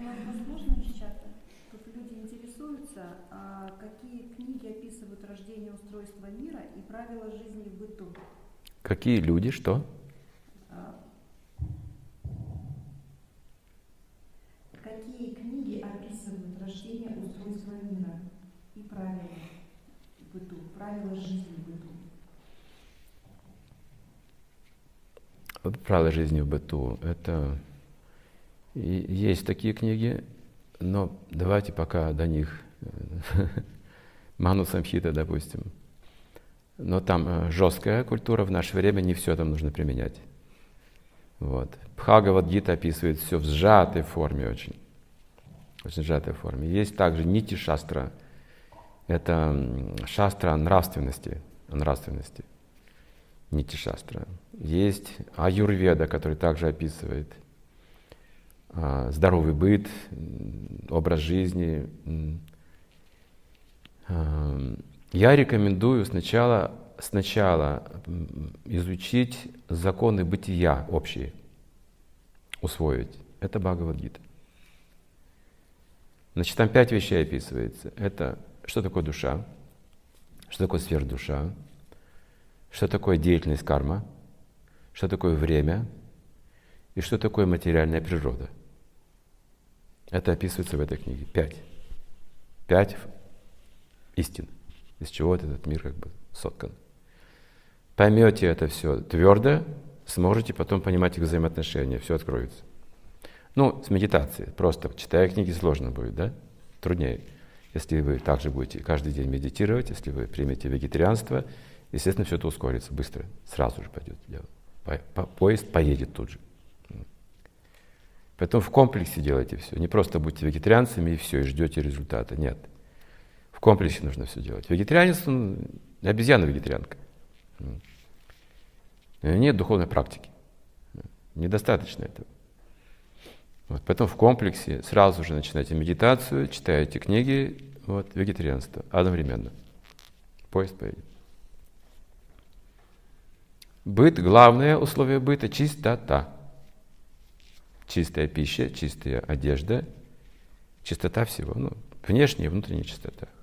Чистота тела, омовение каждый день, каждое утро, минимум один раз. Полная душ. И душа недостаточно. Раз в неделю нужно хорошо мыться, ходить даже лучше в баню. Просто ополаскиваться недостаточно. Еще раз в неделю нужно хорошо помыться. То есть это важный момент. Чистота речи, чистота ума – это все наша культура. Культура одна у человека, у всех людей одна должна быть. Традиции разные, культура одна. Чистота. Это быт. А творение, вот, рождение, имеется в виду рождение детей? Об этом вопрос был? Или о творении Вселенной? Рождение устройства мира. А, устройство мира. Читайте третью песню Шримад Бхагават, называется «Учение Господа Капилы», Санхи-йога, мощная. Там описывается все от начала до конца. Но я не думаю, что все будет понятно сразу. Ну вот читайте это, эту главу. По-моему, 33 глава. Ну, найдете. Учение Господа Капилы. Даже в отдельной книге она у нас выделена с комментариями. Там будете иметь представление, как это творение вообще, на чем оно зиждется, как оно устроено. Материальный мир. В Гите это описывается в 14 главе, называется «Три гуны материальной природы», в сжатой форме, опять же, в лаконичной форме, как устроена материальная природа.